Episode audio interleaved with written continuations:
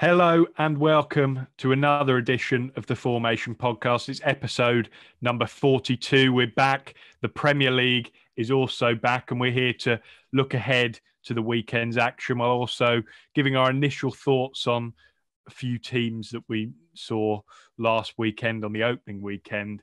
Um, but first of all, there's an elephant in the room that we need to address. Um, those watching on YouTube will have probably already noticed that there are only three of us on this call. We're we're called the Fourmation, um, and with three people, it, it, it doesn't quite work. Um, Harry is away on holiday for a few days, so we hope he enjoys that. Um, we have planned to get another person on to make sure that we continue to live up to our name. Um, we haven't managed to do that. That's not anyone's fault, really. We're, we're probably all at fault in that we left it a little bit late in terms of scheduling when we As were going to do this. Um, and we wanted to make sure that you know it, it went out before the weekend. So we're going with just the three of us for this one. We'll see how it works. Like I said, ideally we, we would have got a guest on, but I, am I'm, I'm sure it'll be fine. We're, we're going to give it a go, aren't we? Um, anyway, I already mentioned that The first weekend in the Premier League is done. Um, I saw several journalists and pundits suggesting that it was maybe the most entertaining opening weekend in the top flight for a few years. Sam, is is that something you'd be inclined to agree with? Yeah, there's some very ent- entertaining games. A few shocks. Obviously, Man City dropping points on the opening day. United blowing away Leeds. Liverpool, Chelsea also looking strong. So it looks it's only the first day, obviously, so we can't take too much from it. But it looks to be setting up to be quite a quite a close title race with quite a few teams involved. Yeah, absolutely, it does, and I, I think the opening day is always one of those where people are hesitant to look at the table. I always think Gary Lineker every single year on Match of the Day gets to the end of the show and goes, "It doesn't mean anything, but we're going to show you it anyway." Um, but yeah, 37 games to go, so a long way to go, and certainly a good a good thing for my team. Devon, um, was there a performance by one team in particular that maybe impressed you the most? Have you got one in mind? Um, I think Chelsea were rather dominant, and it just seems like they're just continued from last season um, with uh, Tuchel's um, influence. But I was I was impressed with probably you've got to go with the first game of the season, Brentford, um, especially that their first half performance. Uh, obviously going ahead, but they took uh, Arsenal. Arsenal were toothless. I think we'll get into it a little bit, but um, they really took the game to Arsenal, got that first goal, consolidated, and then got the second one in the second half when Arsenal were putting a bit of pressure on. Yeah, I think we certainly will get on to talk about both of those teams in pretty different lights, I would expect. Um, but before we do that and start to look ahead to some of the fixtures coming up, um, we thought we'd update you on our FPL league because the Fourmation Invitational is back for a second season. After game week one, sitting at the top of the league is somebody called Kun Aguero. Um, so it's, it's, great to know that we have the Man City legend as a listener. Um, I, I, think it said that the player is from Nigeria, so maybe maybe we, have stretched as far as Africa, which is exciting. Has, to be has fair. both Fernandes and Salah, I imagine. Which yeah, yeah, yeah, absolutely. I, I, think I think they had the triple captainship on Salah oh, as well, oh. which you know was, big points. May, may, maybe a good time to play. It was a gamble, but it certainly paid off. He finished on 117 points, um, so we'll see if he can retain his lead this weekend. Um, the code to join the league is KMG5EU. That'll be in the description below. Um, we've also got a head-to-head league this season, which we came up with the idea like, the night before the season. Um, that's between the four of us on the pod. Um, I think Harry was the highest scorer between the four of us last week. He beat Sam in their head-to-head, and then I managed to beat Devon.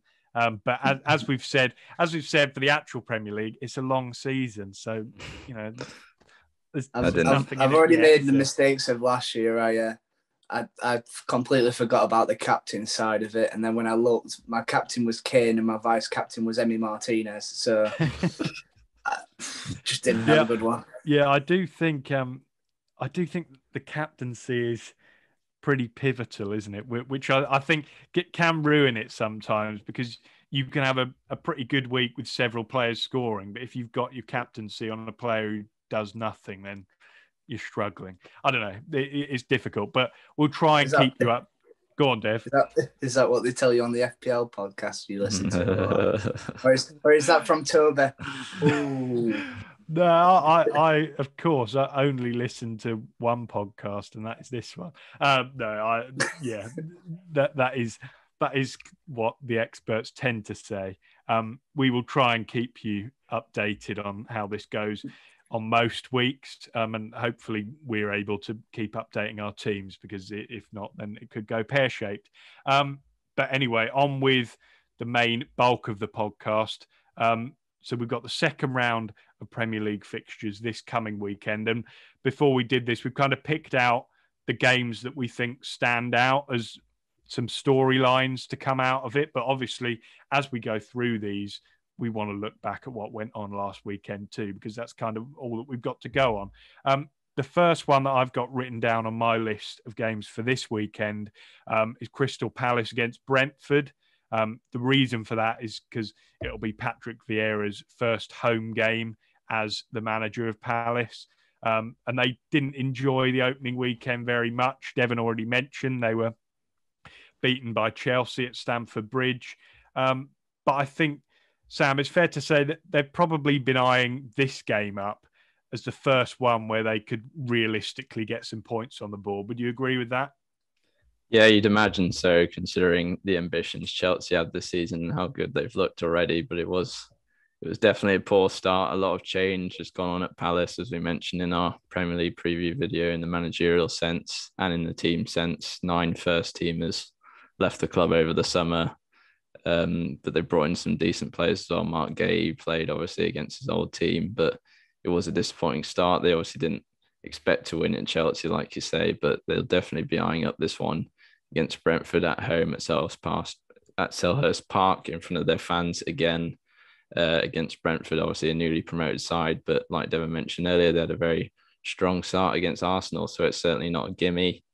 Um, I think it's going to take a long time for Palace to sort of get get their feet, get their feet under the table a little bit with Vieira in charge. He said that after the game, it might take a while to implement some of his ideas, such a, a radical change of playing style from Roy Hodgson, who was Roy Hodgson, who was obviously a lot safer, a lot less expansive, as we saw Palace try to be against Chelsea, but didn't work out in the end. But like you say, it'll be they'll be looking to get three points in this one if they want to stay in the league at least. Yeah, absolutely. And I had a little look at their fixtures after this one um, before we started recording, and they look pretty tough, to be honest. They've got West Ham, Tottenham, then Liverpool, and then after that, they play their bitter rivals, Brighton. So there might be a little bit of pressure on this one, maybe, Dev. Yeah, um, it certainly do. Oh, sorry, it'll certainly do Vieira the, the world of good. Obviously, the last time Palace went for a for a, a style change. Um, it didn't work out for Frank de Boer, and Vieira will probably have that in the back of his mind, thinking if I if I get through these games without any points, I'm going to be facing the chop early, and maybe Palace will uh, will go straight back to a, a reserved manager. Um, maybe not um, because of the sort of money they've spent and the gamble they've taken. They might want to stick it out a little bit better.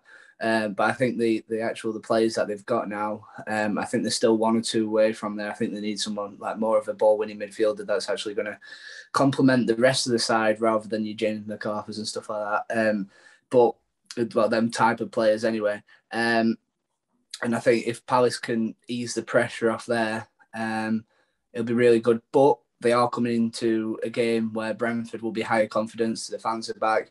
Um, and as they showed on Friday night, the occasion didn't get to them. Well, he's still, absolutely. yeah, he's still a little bit unsure, clearly, Vieira, on what he wants to do, how he wants to set up.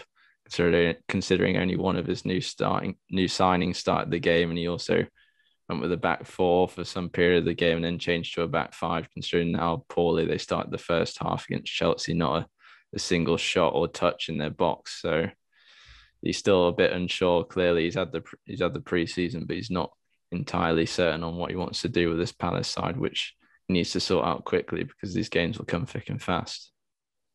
Even even having said that, do you think that maybe brings a bit more excitement for Palace fans because it felt like they were very predictable under Hodgson, and I think the fan base were pretty split towards the end in terms of I think a few of them were ready for this change. So, so the fact that they're trying out these different formations is exciting, although obviously it's a risk too, isn't it? It is exciting, but you've also got to live with the consequences. If it doesn't go well, then they're they're facing a, a, a long season ahead of them. So yeah, like you say, it's, it's it's very different to what they had under Roy Hodgson. They had great stability under him, but they never really looked like pushing ahead from being a, a bottom half team. And maybe there's more potential with Vieira in charge, but again, they've got to figure it out quickly because the Premier League's not a, a forgiving league for these sort of things. Absolutely, it isn't. Um, we've mentioned already about Brentford's win over Arsenal, and we're going to come on to probably discuss just how poor Arsenal were. But Devon, Brentford still deserve a lot of credit for how they approached that game, don't they, last week?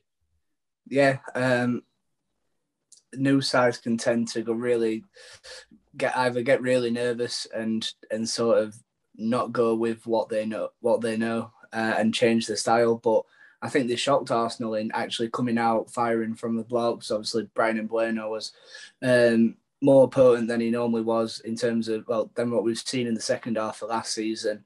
Um, he just came out. He was running at defence. He was um, you know his neat touches to get through uh, that left hand side, but they um, they they just took the game plan, did it perfectly as I've said. Um, got that goal through Sergio Canos. That's you know he's always seemed to have the, the, Premier League potential. However, he's, he's not really shown that on a consistent basis. So it'll be interesting to see if he can kick on. Um, and they, they got in behind well, and then once they had that first goal, um, they continued to attack. And then as soon as they they, they noticed the uh, the change in momentum, um, they did sit back a little bit, defend, consolidate. Arsenal had some good chances. I think David Raya had uh, huge questions, especially from us uh, on this podcast about what his abilities like, but he made some uh, terrific saves. Um, and then obviously the, the sucker punch was at the end for the long throw. Um, poor defending again from Arsenal. It was just a mirror of what we've seen for the last four seasons, maybe. Shocking. Um, and yeah, it, great for Brentford in front of a full stadium. Their first uh, first time they've had a full uh, stadium, I think, at the community uh, Brentford Stadium. But uh, the it's about that next game because as we've seen, some some of the new teams have this little bit of excitement at the start, and once that fallout and the newness is worn off, is how they react and how they go forward. Because if you don't react well, you find yourself back slumping back down to the championship, like the likes of uh, West Brom and Fulham have in recent years. Yeah, mm-hmm. their lack of experience, lack of Premier League experience anyway, in their squad worked in this instance because they were like Devon mentioned already, they were vibrant, skillful, energetic, really physical, flying into challenges, really quick on their counter attack, really swift in the in really swift in their in all the phases of play. So there was a lot of lot of enthusiasm in that squad. There's a lot of enthusiasm in their manager in Thomas Frank. They're a very well run club, very well run club, and they've got some exciting players. I did mention in in the preview that they're going to need contributions from their wingers that they've already mentioned, Sergio Canos and Mbeumo, and they've already shown in that game against Arsenal that they can play at this level. Toney didn't score, but he still put in a man of the match performance and really hassled uh, Arsenal's backline. It was obviously a, a, poor debut for Ben White. Pablo Mari had a poor game as well at the back, so he really got into them, and that was the turning point in the game. Really, how aggressive Brent, Brentford were in the press when Arsenal tried to play out as well. So a really impressive start for them and start to the league as a whole and Devon, I think it was Gary Neville after the game on Sky was kind of linking Brentford with Leeds when they came up last season in terms of the the way they were approaching it, and it seems as if that's something they're going to be wanting to do all season, and it, it feels as if that's the right way to do it. Would you agree? I think so. I think sometimes you've got to be a bit braver in these situations. And if you do, and, and in the Premier League, especially with the quality of teams in there, if you do invite pressure, they often take it. Um, I think the situation is different to Leeds. I think Marcelo Bielsa is uh, Marcelo Bielsa, sorry, is um, he's sort of well respected anyway as a manager, um, and tactically, he knows what he's doing. Um, apart from this opening weekend, we'll, uh, we'll, we'll skip on that. But I think with Thomas Frank for the last two seasons in the Championship, he's shown that vulnerability that Brentford can stagnate during uh, halfway through the season. It was only the last couple of games where he thought, actually, Brentford are going to do this. Yeah, I think that's certainly a valuable point because um, it does feel like they've almost been waiting for this promotion for two or three seasons, doesn't they're, it? I think they're an unknown quantity, which probably could be an advantage to them over the other two promoted sides, Norwich and Watford, who have been in the Premier League quite recently, and a lot of their players were who were in the Premier League last time are still in and still in their squads. So that could be a blessing or a curse in their case. And I guess it'll, we'll just have to wait and see. Yeah, I think you're right, and I think um, I, I, don't want to keep referencing like Gary Neville and Carragher, but I think um, you could see that they were enjoying seeing seeing new players, weren't they? That, that they don't really have the opportunity to watch. I'm sure they they watch the championship when they can, but probably not a lot of it. So to see these come up and like we've already mentioned, just how fresh they look and how determined they look um, to succeed. I think I think it is encouraging for them in particular. So they'll definitely be one to watch out for this season. Um, we'll move on then to another new manager. Um, that's Bruno Lage, who of course has stepped in at Wolves this summer. Um, his first game in charge last week was also away from home. They also suffered defeat. That was at Leicester. So it was probably a, another game that they weren't really expected to get anything from. Um, but it's his first home game this weekend as Wolves manager. And I just want to put this scenario in your head, Devon. If you just stepped in as Wolves manager, how would you feel about in your first home game having to go up against the old guy who all the fans love? Um, how would you feel if, if if that was your first if that was the first time you're meeting those fans would you feel a bit indifferent about that um i think in my head as a manager i'd be like right let's let's let's put in a performance which will use it as motivation Forget all about that. Yeah just let's forget about him. Um it's sort of like um oh, analogy time. I had an analogy like similar like this for the uh, what we've got planned later but um, if, if, you, if you're going out with a, with a girl and she gets really close with the family and then they um, and then you're at a party and they end up inviting her, it's sort of like getting really mad and you think, no, focus on me, focus on this new this new relationship. Um, but I think there's there's there's a lot more to come from Wolves in terms of who again we need to learn what Bruno Lage is all about. Um, just because the simple fact is that um, even from judging from the Leicester game, it just looked like they were. It, it Traore with their only sort of impact um, going forward. Uh, they were just quick on the counter, which we expect from a Wolves side, even Nuno's Wolves side. So it will be interesting to see how Nuno comes back and how Wolves sort of adapt to the home. Fa- it must be a weird situation because we saw what Nuno I think some of the fans are a bit aggrieved because they've spent so much time uh, in the last game of the season when they were allowed in, you know, giving all their love to Nuno, and actually he's back two games later.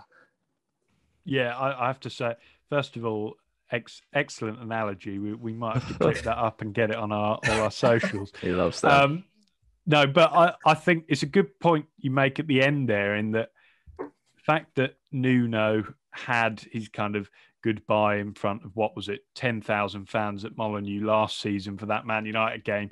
I hope for the new guys' sake that, you know, the Wolves fans can can kind of put that aside, maybe give Nuno a, just a little clap at the start, but mainly focus on this guy because they're, they're going to need they're going to he's going to need their support, aren't they?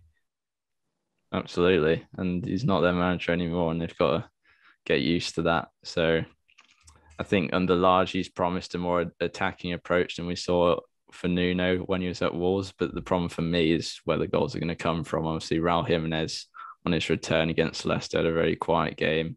Adama Traore that Devon mentioned, I think he's only scored seven goals in the Premier League at the age of 25 now, a very exciting player. Don't get me wrong, he's fun to watch, but his end product leaves a lot to be desired in in a lot of senses. Um, they're very solid at the back with Conor Coady at the centre of that, but I just worry where the goals are going to come from from Wolves in the end. And it's, I think we're it's, so un- it's unrealistic to expect Jimenez to come back from the injury that he's had and just switch it on again, isn't it? It's Yeah. just not going to happen.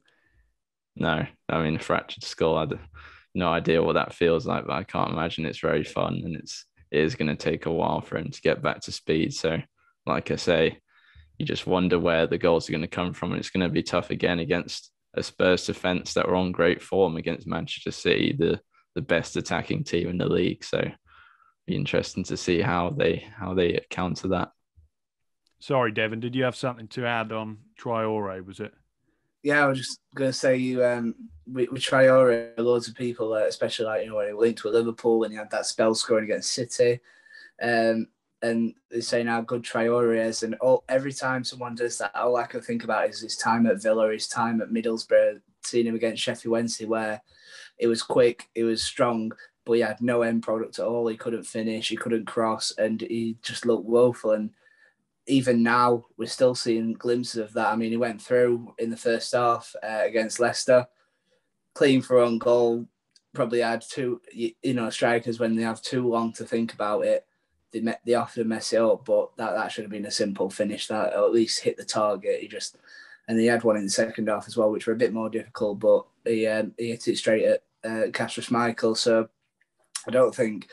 I think if you shoulder yourself on wanting Traore to be your main outlet, then you're going to struggle just because he's so one dimensional. Pedro Yeah. Neto, who they relied on when Jimenez was injured, is is out with an injury as well at the moment as well. So it's going to be tough for them. But like you like you say, though, with Traore Dev, it's it's a shame really because he could be a really dangerous, really dangerous player because he's got all the the physical attributes. You saw, I think it was against Man City when he scored that double shot. We saw if he can use his pace and his power to and couple it with great finishing, then he can be an extremely dangerous player, and he can do that against any side in the league. So hopefully, he can he can find that clinical side this season.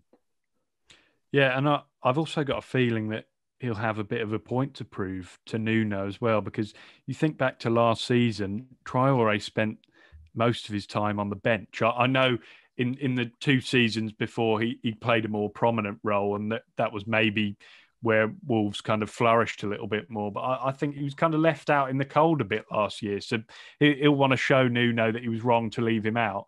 Um, as for Tottenham, then, because obviously that's an, another new manager. Um, of course, it is Nuno.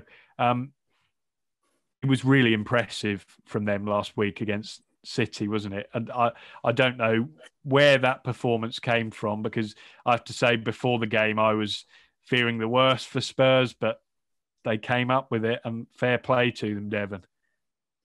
Yeah, a big result. Sorry, um, big big result for Spurs, uh, especially for the confidence, because I think everybody in the Nans had uh, written off before the so- season start. Because, I mean, I think Spurs fans were fearing the worst for the season, not just Man City, and you don't want a heavy defeat on the first opening day because it can it can really spiral your plans and you can overthink things. But um, for Spurs to go out there, beat Manchester City without Harry Kane is just a big relief, I think, for a lot of people, and it might even give City the incentive to go and say, you know is is that 160 million to get it out of um, Spurs? And I think um, until that saga's put to rest, I think it's just going to keep going on and unsettle Spurs. So it was it was good to see that um, Spurs could put that behind them, and the rest of the team says, you know what, we're not just a one man team. Um, we've still got Son, who's pretty much going to be. Uh, it feels like well, Nuno. It might be maybe the X is with Son now, and Traore is the one that's actually what, what the one that's uh, jealous. But um, I think Nuno will thrive um, with this sort of confidence from the opening game, and then go into Molineux where he'll probably will get some love. I think it'll just carry on going. Yeah, Yeah, that really was. Um, that really was Sonny's Sonny's game last week, wasn't it? S- sorry, Sam. Go on. Yeah, I didn't manage to catch the full game, but just from the highlights, you could tell what City's game plan was, and that was to overload the left hand side with Grealish, Sterling, Mendy. So what game for Tanganga at right back? I don't think he's played there for Spurs before. I think he's played mainly at centre back when he has played.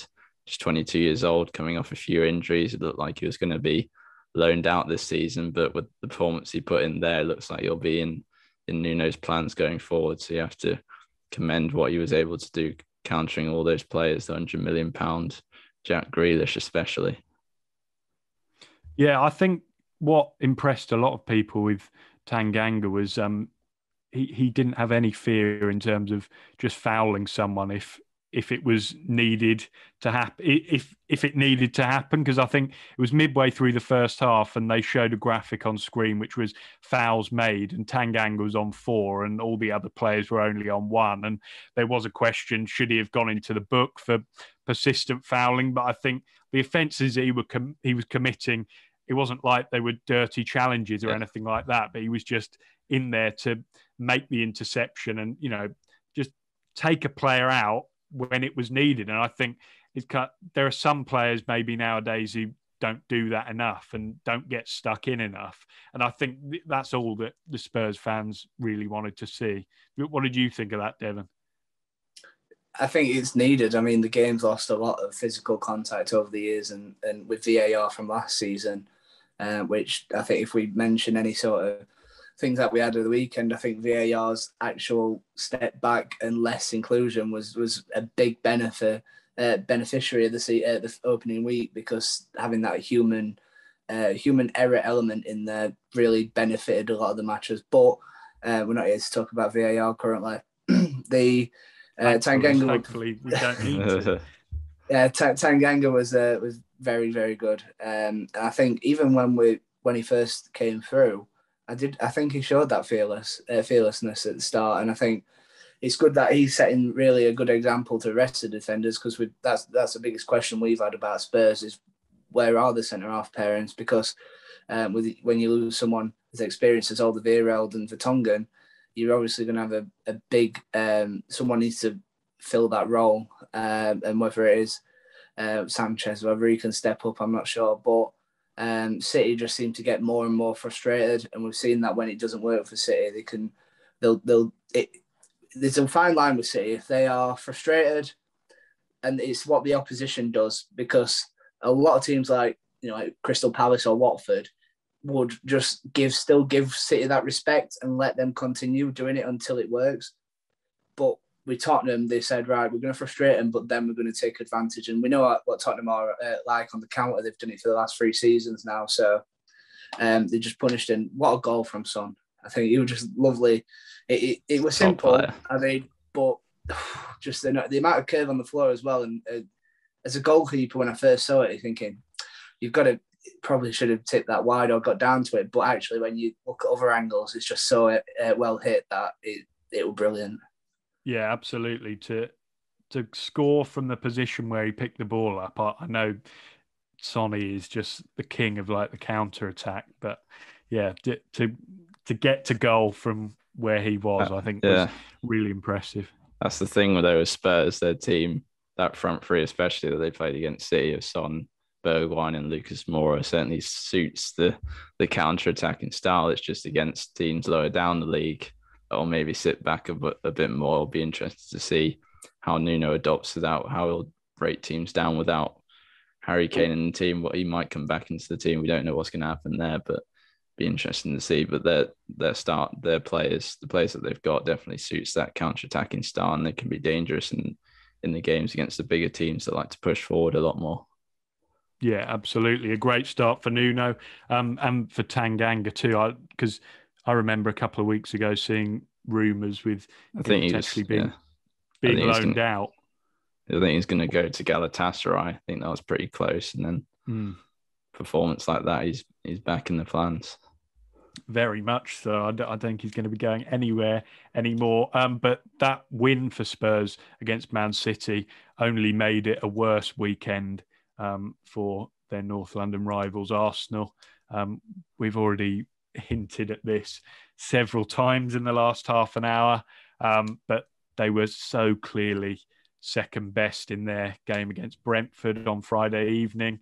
Um, and I know Aubameyang and Lacazette were both missing through illness, but Devon, there's still no real excuse for the performance they produced, is there? No, because there's still a lot of them players are in the first team, and if um, if they weren't play, if they're not good enough, they won't be selected for that eleven. Um, I, I feel sorry for Balogun because he was he seemed really isolated, um, especially when you know like we know what you get with Smith Rowe. He starts to sort of uh, venture towards the right hand side and leaves no one really running in behind. I think with, even with that, um, the team's not really good enough in terms of. I think Arsenal now are a mid-table side, just because they're like mid-table upwards, just because they don't have.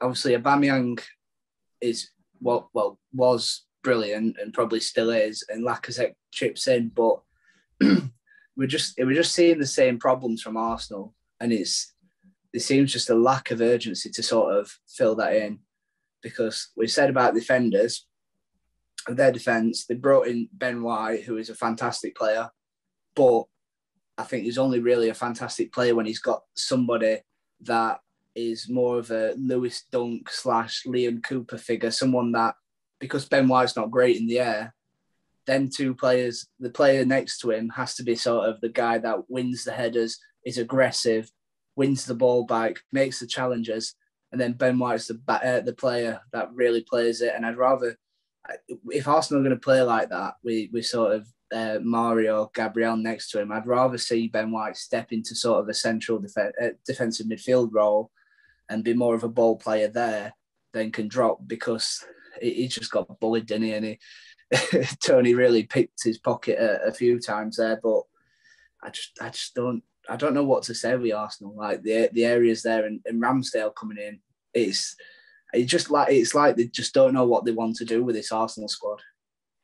Yeah, the the signings coming in are certainly interesting. Just on White, before we move on, is there not an argument to say that every defender who's playing, you know, as, as centre back should be capable of winning headers and you know yeah isn't that, that's minimum, just the basics minimum, I, I take your point that he's oh, yeah, yeah, I take your point that he's not maybe the most physical but he still should be able to do that for Nobody 50 million is. quid Nobody is in this Arsenal team George and the game plan to beat them is way too obvious just get in their faces be physical be intense like Brentford were that back line that Ben White Pablo Mari Callum Chambers I thought Smith Rowe and Tierney linked it well on the on the left. On some occasions, they looked the bright spot, but they're just it's been a recurring problem with Arsenal these last 10 years. They're just not they don't have the fight, they don't have the backbone, they don't have the physicality in their team when they're under under the cosh.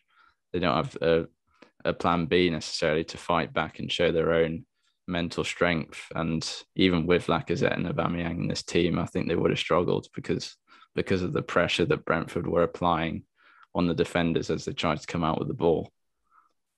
Yeah, I have to say, I I almost felt pretty jealous of Brentford and their opening day fixture when we went uh, and played Liverpool on Saturday because I feel like if we had been presented with that, I think we could have made a better start. I, I know we'll play them eventually. I, I just think that, it was it was kind of a, a nice start for them. Maybe that second that's... goal, that second goal made me want to tear my hair out. Like you can't Let, what is Leno doing? Like you cannot let the ball bounce in the box from a corner and just let it go and challenge like that. It's just it's just weak. There's no there's no other word to describe it. And he was looking for a foul from Jansson, but he wasn't doing much. He was just stood in front of him.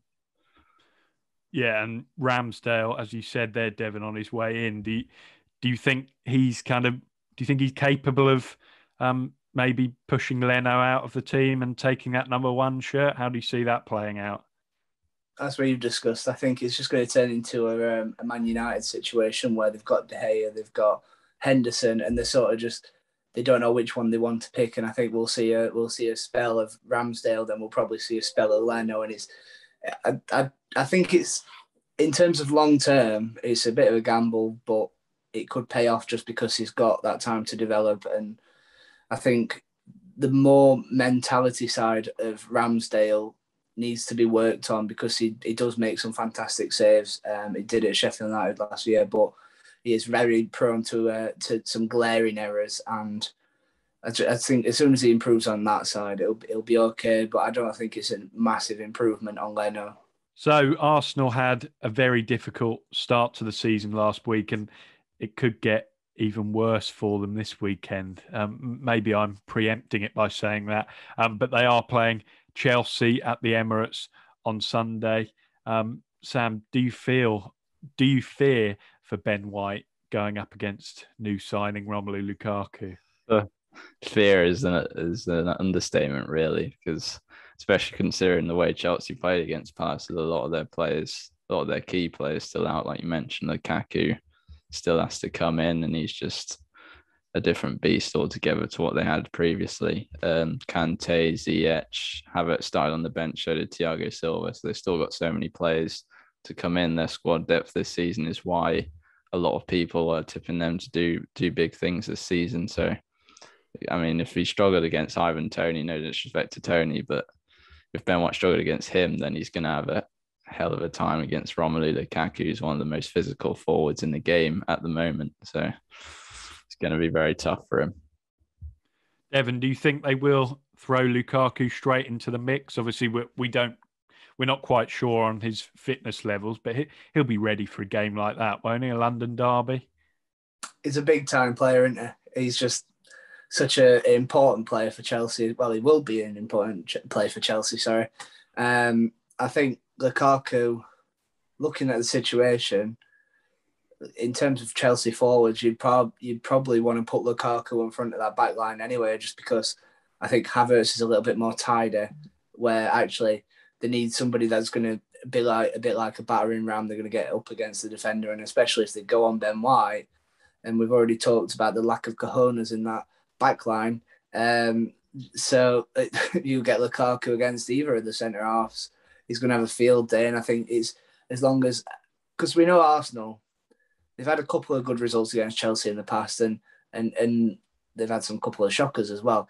But they've just if Arsenal turn it on, it's one of these games that they could win. But I just don't can't see that at all. Even if they even if they put out the strongest eleven with Partey back in there and and Aubameyang and Lacazette back, obviously I know there's injuries, but from the side that played against Brentford, you just expect Chelsea to steamroll them.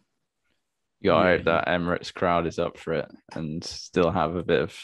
Obviously, it was a disappointing defeat against Brentford, but luckily, a game like this is coming on early in the season and not in December when they're, I don't know, in 10th or something and they're on a very poor run. So hopefully, the new season bounce is still there amongst the, the home support and that can spur them on a little bit to be a bit more competitive. Worth mentioning as well. Go on, Dave.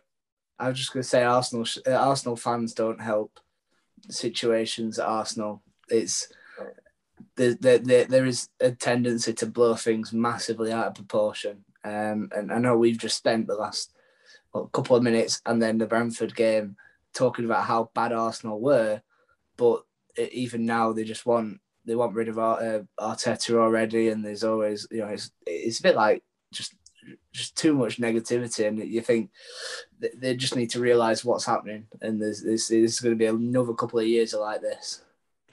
Yeah, although I think negativity is pretty set into that club by this point, to be honest. As as sad as that is, um, I think it, it might be worth mentioning as well. Um, Arsenal have got a good recent record against Chelsea. They've won their last three, did the double over them last season, and obviously won the FA Cup final against them just before that. Um, so that is, is that maybe something to, to take with them, or does it not really mean a lot in the grand scheme of things? I don't know. Considering how Chelsea perform, like I say, the players they've still got to come in, like I say, and Mason Mount, who's a key player, has been a key player for them for a while now. Had a brilliant game against Palace. Trevor Chalobah, what a debut he had with that brilliant goal. So there's so much to worry about for Arsenal from a Chelsea standpoint on both ends of the field. It's it'll be it'll be classed as a shock if they win this game for sure. Yeah, absolutely, it will. Um, that should be a, an entertaining one on Super Sunday. I have to say, I'm a bit disappointed that Wolves Tottenham isn't going to be televised. It's taking place on Sunday, but I, I don't think it's televised anywhere in the UK. Um, but that should be a good watch just for the people in the stadium. I'm sure Ed Hagee and the like are buzzing for that one. Um, and uh, I'm sure that there'll be a vlog on his channel. Um, but we ought to maybe mention some other teams um, who we were impressed by last week. Devon, are, there any that you would particularly like to pick out? Yeah, I think uh, I think West Ham looked really really good. Um, sort of even though they've lost uh, Jesse Lingard after his loan spell, they still look really good going forward. And I think Benrahma were very important to that. Um, and I think he'll have sort of a breakthrough year after a year of real, not really, not um, featuring too much. Um, but I think now he's properly settled in. I think he'll be more important player. Um, hopefully in terms of my fantasy team as well. Um, after getting me some good points this weekend, but I think I just think the attacking side to West Ham they're, they're starting to be really entertaining to watch. Um, they they was very relaxed on the defending side as we saw, but this four goals opening game of the season, you can't go wrong. It's been goals, goals, goals this weekend, hasn't it? And also, uh, we loved him at Wednesday. I know Harry would also be echoing the uh, the sort of applause to him for his time at Southampton, but Michail Antonio becoming uh, West Ham's all-time, uh, well, joint all-time record goal scorer in the Premier League era is absolutely brilliant. And um, his sort of rise from coming from non-league, then signing with Reading, going a couple of loans, signing for a massive club in Sheffield Wednesday, then going back down to Forest, and then coming to West Ham. It's uh, it's been a good rise for him in a good few years. Yeah, and I think that result and that second half performance in particular kind of showed that if West Ham are maybe able to strengthen a little bit more in the next couple of weeks, what a good team they could be this season, both in the Premier League and in Europe. So, Sam, with Lingard, do you think that's something which they could maybe push for again? I, I know the suggestion is that Solskjaer might use him as a backup option, but is that really what he wants to be at this point of his career? Yeah, I think personally for Lingard himself, he should make a move from Manchester United because, like you say, he's going to be a player. If he stays, he's going to play 15 to 20 games in the season and be a play a bit part role. If he goes back to a team like West Ham, he's going to be one of the main players. But Devon alluded to it there.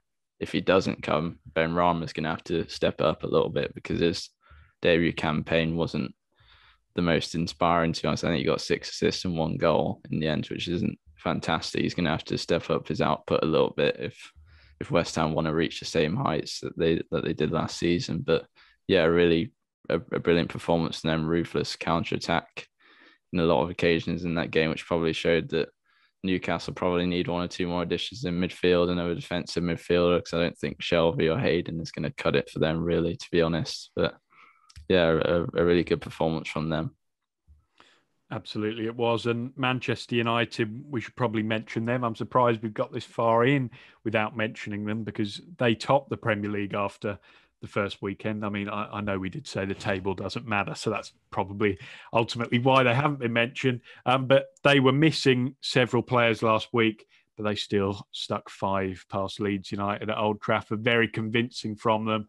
Um, and Paul Pogba got four assists. Sam, get, can he maybe start to perform consistently this year? Do you think? More than he did in the entire of last season, if I'm not mistaken. I think he got three last season in total. So it just shows when you get willing runners around him, players that are willing to make those dying runs like Bruno Fernandes and players like that, and he has the time to collect the ball from the fence, turn and then pick his pass because he's just a brilliant passer of the ball. I saw that on a few occasions in that game. Then he can be a really dangerous player and a really effective player for Manchester United. And it was also, uh, I think Greenwood's performance was interesting as well, getting his goal, maybe staking his claim to be the go-to number nine for Manchester United this season because they haven't brought anyone in in that area. I know they've got Cavani, but he's getting on a bit. I don't know if he's going to be able to play a full season in that position as the as the starting man. So maybe Greenwood can be that man because he's a he's got that raw finishing ability that we've already seen on many occasions in his in his short career. Yeah, absolutely. And United head to Southampton this weekend. Um, I thought it, it, might be worth mentioning Aston Villa as well, um, as they began life without Jack Grealish with defeat to Watford. Um, Devon, do you maybe worry for Villa slightly, or do you think it was simply just a pretty difficult opening fixture against Watford, who pretty eager after getting promoted? Well, I think we mentioned in the last one in the Premier League preview that Watford were just so unpredictable. We, we wouldn't know what who would start, who would be the star man, and sort of how they would approach this one. And obviously, Xisco's done a fantastic job since he came in um, and completely transformed their their season uh, from they were doing all right in the Championship, then actually being one of the front runners with uh, yourselves, uh, Norwich. Um, but a few ones like likes of Cucho uh, Hernandez who uh, been loaned out for the last couple of years, coming in, scoring an absolutely belting goal. And I think Watford just sort of looked like the side that finished the season with um, with um, Nigel Pearson when they had that resurgence. And I think if they play a little bit, if they play more uh, like with less fear, as we talked about with Brentford, I think they've got the players. You know, Ismaila Sarr uh, is is a fantastic player that can uh, light up any sort of Premier League team in that in that division. And um, obviously, we've got Ben Foster in there, and if, if Watford are playing well, we're going to get more entertaining videos, so we're going to enjoy that even better. Uh, I think, but to talk, bring it back to Aston Villa as well, they've got the players in there. They've they've got um, obviously you know Buendia when he starts uh, linking up. Uh, I think it's really good that even though it were in the 97th minute, Danny Ings is now off the mark and he could start a spell of a, a scoring spree. And I think it's just um, I think it'll click for Villa, but again, it's going to be a couple of weeks for adjusting to life without Jack Grealish, even though one player shouldn't define a team, but it's hard to have that in because, especially for the fans aspect, they're, they're going to miss him. It was a disappointing yeah. result for Villa, but it was important that their new signings bedded in. And I think Ings, like you say, getting off the mark, Bailey had a, a big impact when he came on, providing the assist for John McGinn, and what a well taken goal that was. Yeah. But yeah, first time I think it was. It was a brilliant I'm one. You, I'm glad you mentioned that goal. That really was yeah. a lovely finish. Um, they've got a couple of big games coming up. Villa, Newcastle at home next, and then Brentford the week after, also at home. So you'd expect them to win at least one of those, if not both of them. Um, we'll probably move on from the Premier League now. Some games we haven't mentioned, which are taking place this weekend. Liverpool at home to Burnley. Um, then we've also got Man City, who didn't get off the mark last weekend. They've got Norwich this weekend, um, and then West Ham against Leicester on the Monday night, which could be an entertaining game. Let's not get into talk about that Man City Norwich game because you know I'd, I'd, ra- I'd rather not think about it at this point. To be honest. But um, um, George, just just before we do though, what what were it like being in a full Carrow Road, no restrictions, and actual under the lights as well? Yeah, it was um it was a really a really good night last week, despite the the result, which um was disappointing. But you know, we kind of knew going into it, having had a pretty um disrupted pre-season, that it was going to be difficult. But yeah, being back was was brilliant. Um, it was pretty surreal to be honest. Um, when the players when the players walked out before the game, because you kind of look, looked around you and thought, okay, this this really is happening. Um, but no, it was it was really enjoyable, and I, am looking forward to the Etihad, even if our chances of a result are pretty slim. But we, you never we know. see. Yeah, absolutely. Um, we'll move on then, just to touch on the championship, because of course they've been going for one extra week, and they've played two more games than the Premier League. Um, and after three rounds of fixtures, there are six teams sitting at the top of the division on seven points. Well, they're not all top of the league, but you know they're all they're all on seven points. Um, they are West Brom, Fulham, QPR, Bournemouth, Stoke, and Blackburn. Um, I wanted to mention West Brom, who are top of the tree on goal difference, um, because I have to say, when I saw Valérien Ismaël go in there, I, I had a few doubts because while he was brilliant at Barnsley last year and transformed them into a playoff team. Um, I, I, was thinking, is he going to get his style working at the Hawthorns? Is he going to do it quickly enough? Um, and he absolutely has. Um, at the time we're recording, it was just last night where they beat Sheffield United 4 0. Yeah, Devon, 4 0. Um, so, so, sorry, the line went off then again. Um, can you just repeat that? incredibly, they only had 35% possession, but mm. I suppose that is that is his style. Um, and it's working really well for them, isn't it, Sam? Yeah, it looks like they're going to be a very, very entertaining team to watch this year. They scored a lot of goals. I think it's 15 now from three. So they're going they're definitely going to be one to tune in if they're on the telly. So yeah, like you say, a few question marks. He did do very well with Barnsley last season, Ismaël, but he's still relatively inexperienced in this league. But you know, he's he's got a great team that he's inherited there at West Brom, and Alex Mowatt had a brilliant game last night against Sheffield United, getting that goal, and he's going to be great for them making those dying runs from midfield.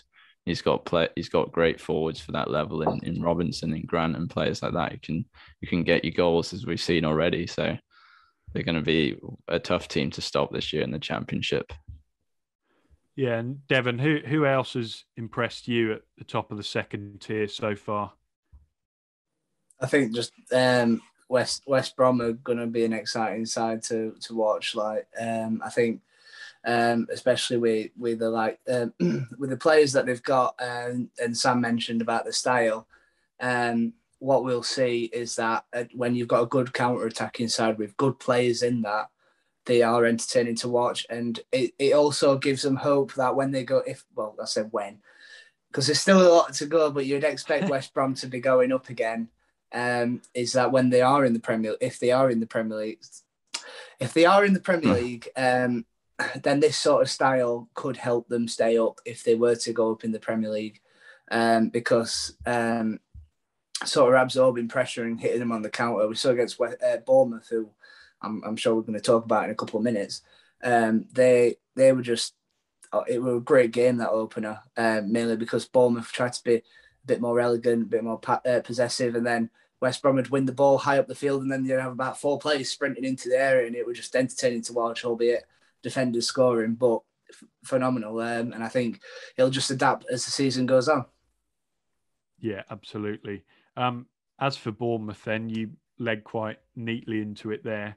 Um, they've all, they've also had a pretty solid start under Scott Parker, um, a good win at Forest at the weekend, and then who was it? They they beat Birmingham last night, didn't they? I, I should have written Correct. it down, but it, it came to mind. Um, they've kind of they've just let Danjuma go, so they they've got a few new players in the mix. I think Gary Cahill is on his way. They're going to be up there again, aren't they, this year? Yeah, and they didn't even have uh, Brooks against Birmingham last night as well because he was suspended, and they had a slow start, but they got into it as the game went on. And Parker's possession style, like Devon mentioned, there seems to be working so far for them. And if they can get Solanke in the goals, I know he's not been the most prolific over his career. If they can get him in the goals and and well, yeah, get him in the goals and implement Parker style more as the games go on, they'll be a tough team to beat as well. Yeah, and a big game for them this weekend. They've got Blackburn, who, as I mentioned, are one of those teams on seven points. So maybe one of them will lose their first game, or it could be a draw. Who knows? Hmm. um, Devon, I know you've been uh, you've been taking a look at Stokes, Stokes Chilean superstar, who's gone gone mad over the pond in South America. What what have you got to tell us about him and and Stoke as a whole? Uh, well, Stoke is. Uh, I don't think we can spend five minutes talking about how bad Stoke is, um, uh, unless we get. and please welcome Ben Derber to the podcast. Uh, um, I think Blackburn start in general, not not talking about Brent Brereton um, Diaz, which we've got. I think it's better to say that than just Brereton. It sounds like. Yeah, I, am sorry. I, I just associated him with. I just associated him with Stoke. I apologise. he plays for Blackburn, doesn't he? Yeah. Yeah. Yeah. I, am sorry. I I don't know why I made that link. For some reason, I had it written down that he he's played from, for Stoke. Yeah, because he's he's born, he was born in Stoke on Trent, I think. Um, oh, was he really? Okay. Yeah. There we go. There we, go. You've, we, Which, we can cut that bit out. no, no, no. Sam, Sam, Sam. um, That's what you meant all along, George. I know. Um, yeah, yeah, yeah. Yeah, this this comedy act that we're starting to bring in to bring it more entertaining is working now, isn't it? So it's like Chuckle Brothers on it. Um, no, we've got uh, obviously Blackburn started the season brilliantly, and I wanted to say that um, last season they started really well, uh, and towards Christmas time is when it started to roll down the hill massively for for Tony Mowbray, and I think it'll I think it'll go a similar way. And the the analogy was for me that I said earlier about bringing it to this is this is literally like um, there uh, a person splits up with a with a missus, and the missus in this would be Adam Armstrong going to Southampton, and is the Black wait for the Blackburn have got a couple of you know he's, he's gone out, he's had a couple of nice you know bringings back. He's got he's got Ben Brereton there, two goals in three games already. Um, but only got seven goals, four assists last season, taking 1.8 shots per game. Um, and he's also got Sam Gallagher there, eight goals, three games last year. Best return he's ever had has been 11. Uh, but he's only taking 1.2 shots per game. And and Black the, the thing that bought, uh, Blackburn are going to miss is that shots per game thing. And he's, he's sort of enjoying his, his spell here, but he's thinking about his ex, Adam Armstrong, taking 4.7 shots per game. And he's missing it. Eventually, um, he's having all this fun and Armstrong's gone away now, but eventually he's going to get jealous of what Armstrong's got now in the Premier League because he's already started well. He's got his shots per game up as well, scored a goal already. And I just think that eventually Blackburn will miss, they'll, they'll realise that he's not there. And I think they'll just fall and fall off a cliff and finish uh, 14th or something well, they got, like that. Yeah, they got a small squad, haven't they? Because they did embargo, but they sort of, for these first few games, sort of had that siege mentality because they've not, they're, they're an unfancy team at the moment, a bit like how Derby have started as well. They've got a small squad, but a strong unit clearly, and that's served them well for these first couple of games. But as we get into really get into the championship season, we get into the rigors, get into all those midweek games, I think that's going to take an impact when you have when you don't have the backups, you don't have a deep squad. Yeah, I, I think you might be right on that. Um, I've got written down reminding me to mention Swansea because they've had a, a summer of big change and it doesn't really seem to be working for them at the moment. But I think this is kind of something that they maybe should have envisaged with Russell Martin going in. Do, do you think now is the time to panic, or is it really just very early and they need to be patient with him? Well, it's again a lot of te- it's a team that's experienced a lot of change over the summer, like you say, managerially with the with Russell Martin, who's going to need time, and they've lost a lot of big players. Andre Ayew, I think, is the main one. He was obviously a quality player for them, quality player for them, quality player for that level, and also a big leader as well, which is really hard to replace. And they have struggled so far. But like you say, Russell Martin's a young manager, and he's going to need some time to implement implement his style, I think, and hopefully the Swansea fans are patient with him. Yeah, I hope so too.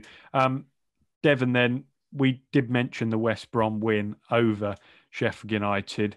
Um, where do you think it's gone wrong for them in the first three? Because they were heavily tipped to be one of those teams pushing for the automatics. Of course, there's loads of time left, but they're still yet to score a goal, aren't they? It just mirrors from what they was doing last season. Because just because there were games last year where we know the first season in the Premier League where they took it by storm, um, backed by a, a, full Bramall Lane most weeks as well, um, is that as soon as they lost that and the, the, where their form started to dip in the Premier League is where they got more on the ball, they'd hold ball in, in deeper areas and then try to attack um, through the wings. And I think it's just, it, it, it's you know, like when mentioned about people going insane, it's the same thing over and over again. And I think just Sheffield United have become stale and in, terms of um, the progression is similar. The way they attack is just the same thing again and again and again. And because they've not got sort of anyone clinical up top um, that'll take that responsibility, obviously Billy Sharp's probably their most potent goal scorer in terms of that person that would be the, the end product. But he's getting on. He's coming into the last couple of years now. Um, and I think Sheffield United just need a, a they need a formation change, they need a style change, just because they, they're just going to continue to be mundane and, and struggle, struggle to score. And uh, again, to bring it back to their Premier League season, that's what we saw last season. They tried to be a little bit more possessive, and it just didn't work. You just needed that wilder style to be a bit gung ho and and take a risk. And and it's saying that people people are a bit more aware of that, and people know how to defend against it. I think it's just gone a bit stale there. They're not. There's not been a lot of change from from the last Premier League season as well. And Jokanovic has tried to implement his style, but they've been so used to Wilder's style that they're, they're going to take some time to adapt to it as well. And I think that's what we're seeing in these first few games. Yeah, and I think Jokanovic will know that he needs to get results there sooner rather than later. Um, we're kind of around the hour mark now for the pod, so if we're ready, guys, unless we've got anything else to mention on the championship, shall we wrap it up? Yeah, I think we're kind of sorted. I'm, I'm getting it on the head. Yeah. Um, so yeah, that's kind of all we've got time for this week. Um, enjoy the second weekend. Don't forget to check your FPL team if you're playing before the weekend because you, you don't want to get unstuck by that. I need to find a way to get Mo Salah into my team. Um, but yeah, we will see you next week. Um, we'll probably be back to having four of us on the show next week as well. Um, but thank you very much for watching or listening. See you next time.